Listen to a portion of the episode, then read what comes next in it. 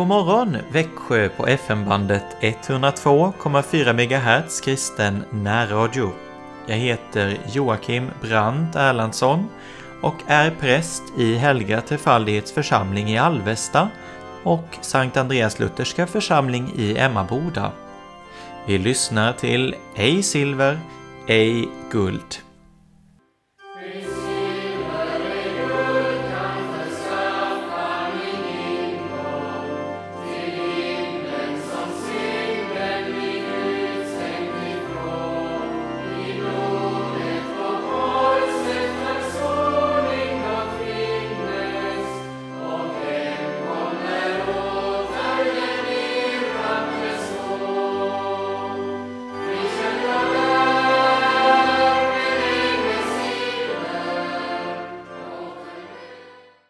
Vi inleder med att läsa ur boken Jesus vårt enda hopp av Wilhelm Busch.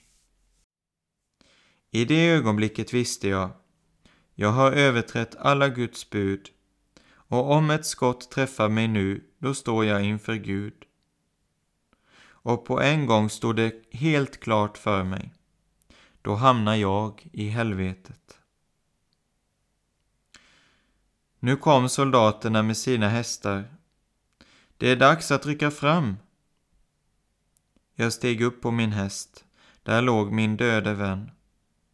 Och efter många år knäppte jag för första gången mina händer och bad. Käre Gud, låt mig inte stupa innan jag vet att jag inte hamnar i helvetet. Jag kan lugnt berätta att jag sedan gick till en fältpräst och frågade honom, pastorn, vad ska jag göra för att inte hamna i helvetet? Då svarade han mig, fänrik, vi måste först segra, segra, segra. Ni vet alltså inte själv svaret på min fråga, svarade jag då. Är det inte skakande att tusentals unga människor gick raka vägen in i döden och att ingen kunde berätta för dem hur man blir frälst. Och det hos ett så kallat kristet folk. Själv hade jag nog hamnat i största förtvivlan om jag inte senare får tag på ett nya testamente. Jag kan fortfarande se miljön i den franska bondgården där jag befann mig. Ett nya testamente. I det står det väl hur man inte ska gå förlorad, tänkte jag.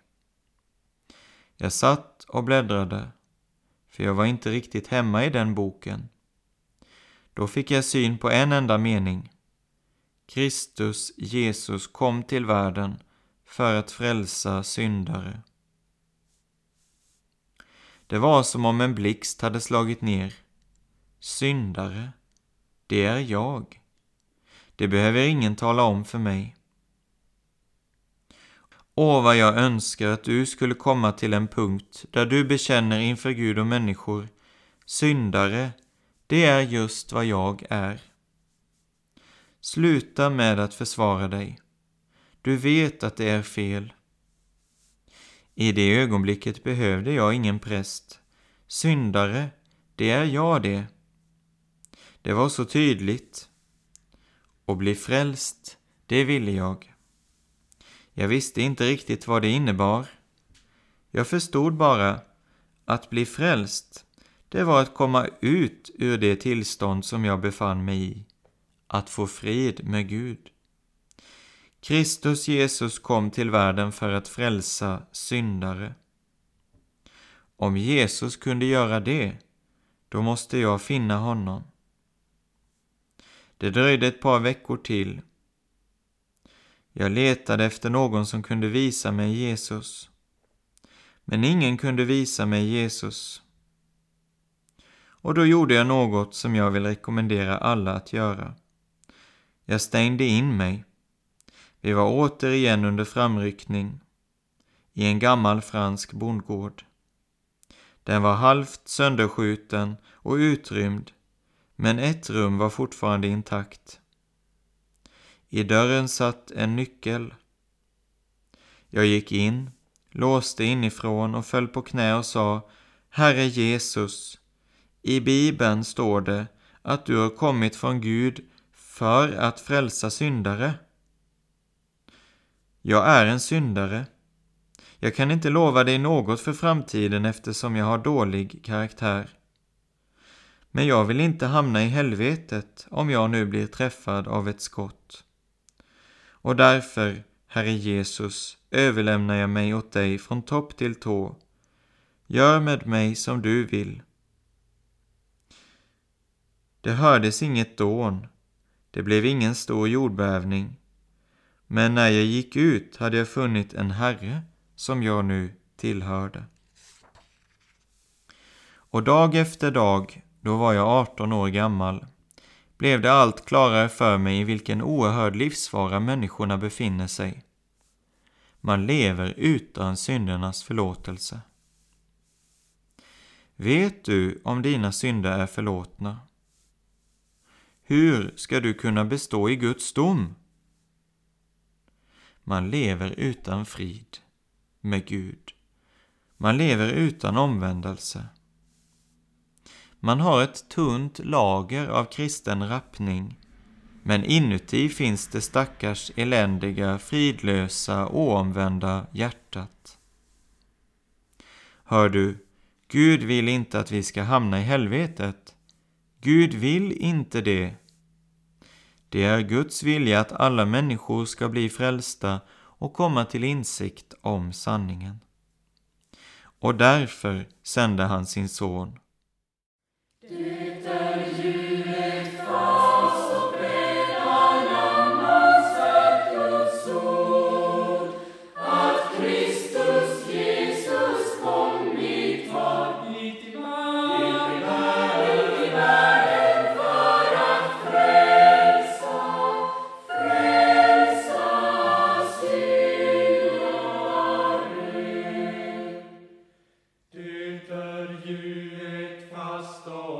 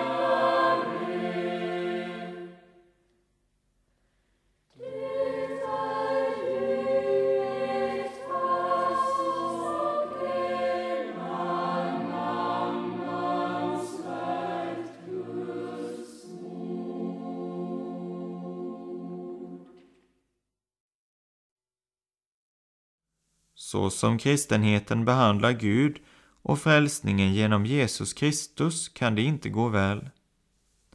Jag ryser när jag tänker på det. Vi befinner oss i den största livsfara eftersom vi är på väg mot Guds dom. I min ungdomsgrupp hade jag en gång en trevlig ung man. Först kom han regelbundet till vårt bibelstudium. Det var på Hitlerrikets tid. Plötsligt var han tvungen att delta i nationalsocialistiska omskolningskurser. Och då uteblev han helt.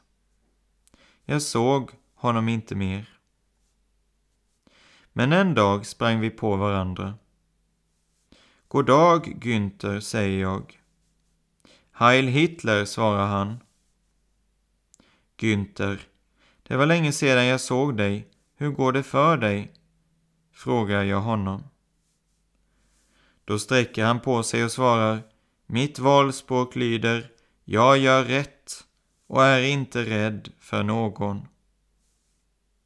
Och om något i mitt liv inte är som det ska och om det finns en Gud, då ska jag som en ärlig människa stå till svars för det inför Gud.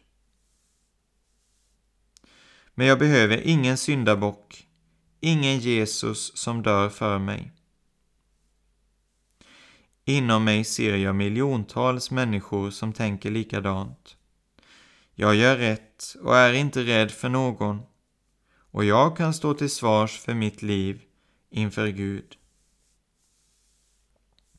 Käre vän, när jag står inför Gud, då vågar jag inte förlita mig på min egen rättfärdighet. Om jag gör det, vet jag att jag är i största livsfara. Vi ska alla möta Guds dom, det kan du lita på, och jag vill varna dig. Jag ryser när jag tänker på hur människorna skyndar fram mot Guds dom.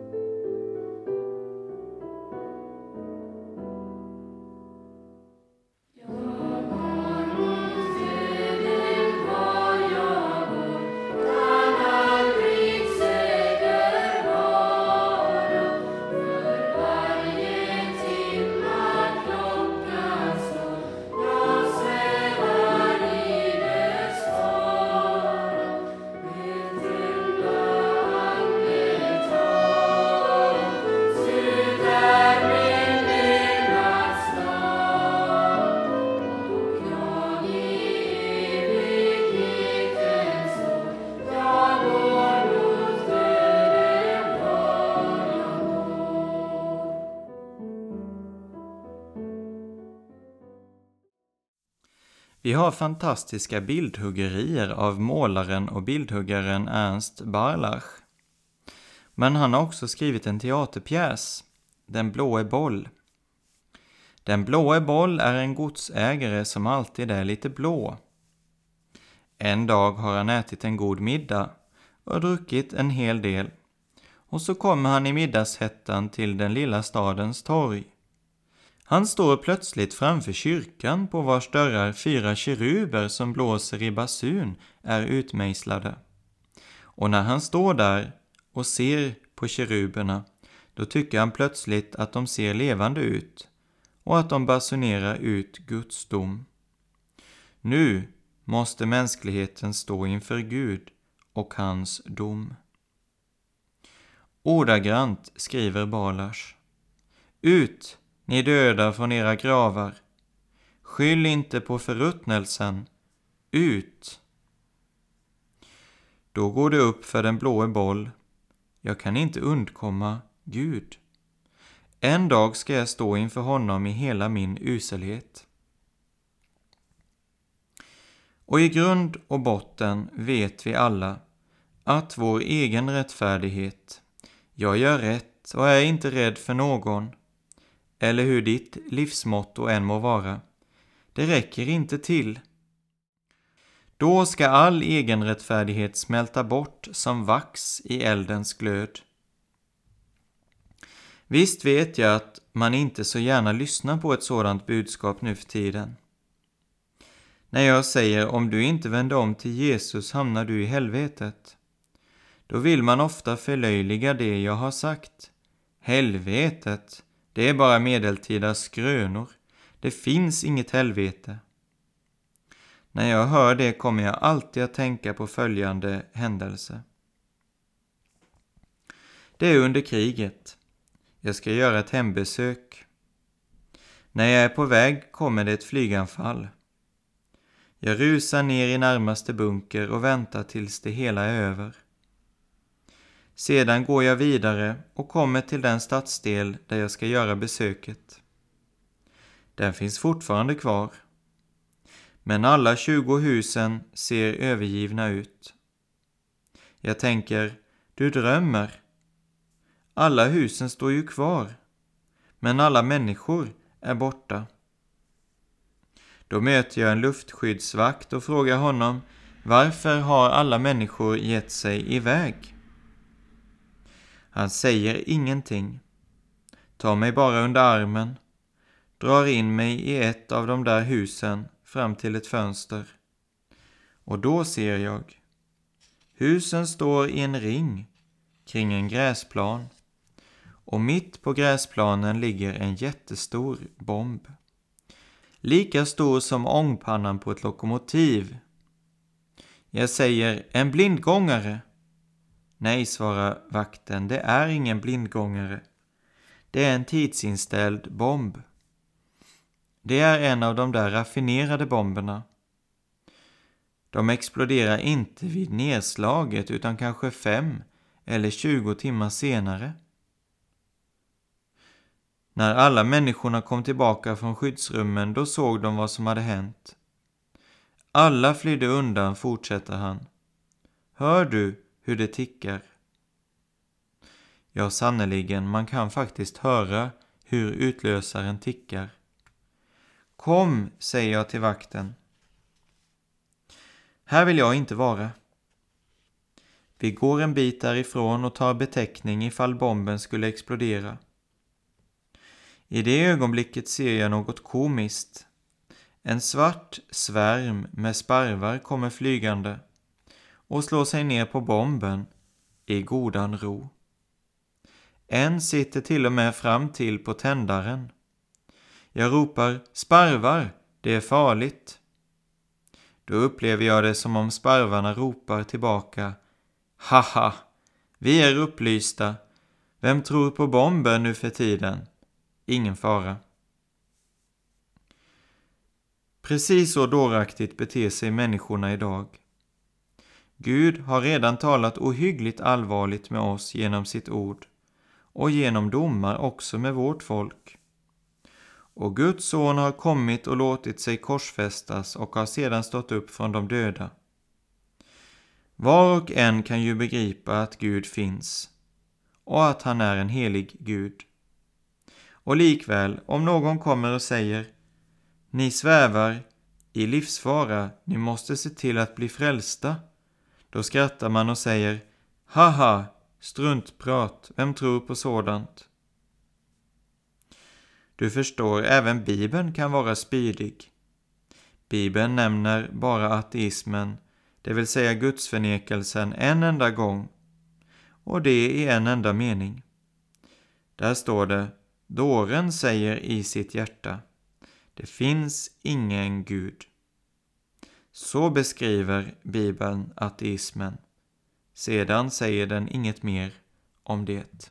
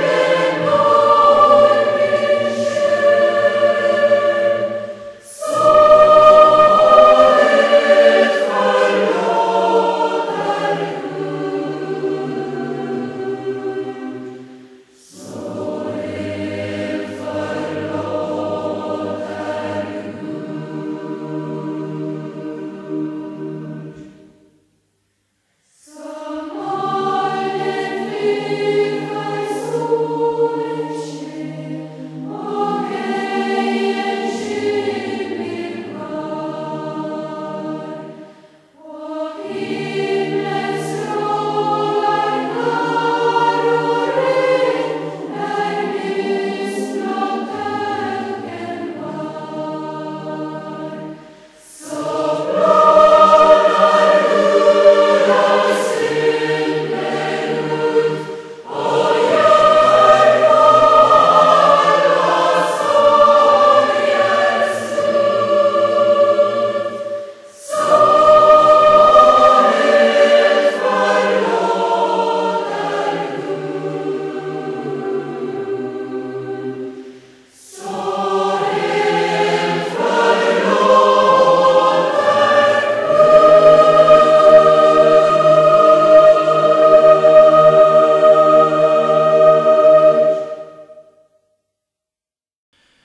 Jag läser ur boken Livets segerkrans av Hans-Erik Nissen. Ingen som hoppas på dig ska skämmas. I strid är det viktigt att inte själv bli sårad. Skulle det ske är det avgörande att inte någon av kroppens mest vitala delar skadas. Huvudet är här avgörande. Att kämpa utan hjälm kan bli katastrofalt. Det är vad en kristen gör när han har förlorat hoppet. Då är det sannolikhetsberäkningarna som gäller. Då räknar han inte med att det sitter en Gud på tronen, för vilken ingenting är omöjligt. Helt annorlunda är det med dig som har satt ditt hopp till Herren. Genom att göra det är du en av dem som inte kommer på skam. Här är ingen undantagen. Sätter du din lit till Herren finns det inte någon skam för dig. Då räknar du med den som inte endast har tagit din synd utan också din skam. Du behöver inte vara rädd för att han ska svika dig. Det han har tagit på sig kastar han aldrig tillbaka på dig. Din skam tog Jesus med sig i graven, och där lät han den förbli när han uppstod till liv för dig. Mitt i egen nöd och uselhet kan du aldrig tänka för stort om Jesus. I evighet ska du lovprisa honom för det. Men glöm inte att säga tack till honom redan nu. Det bidrar till att bevara dig i det levande hoppet. Ingen som hoppas på dig ska skämmas.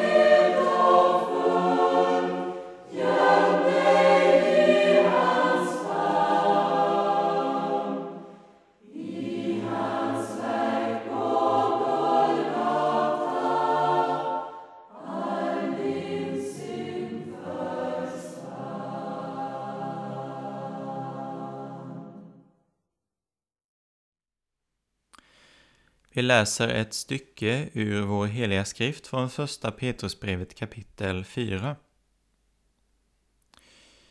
Då nu Kristus har lidit till kroppen skall också ni beväpna er med samma sinne. Ty den som får lida till kroppen har slutat synda, så att han den tid som är kvar inte längre lever efter människors begär, utan efter Guds vilja.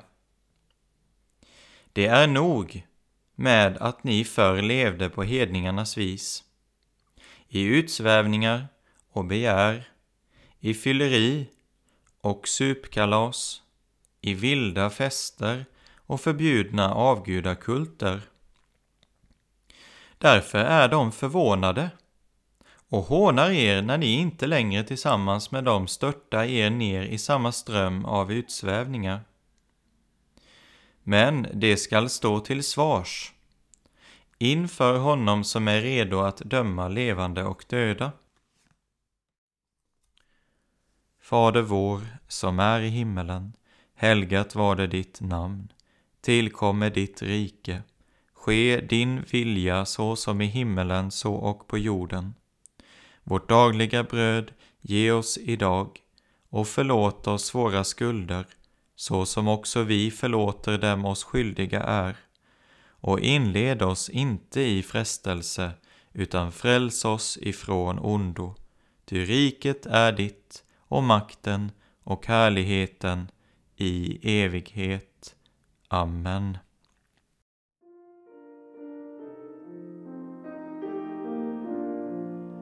Jag ser dig ängslas lida, det var för mina brott, och som en mask dig vrida, att göra fallet gott.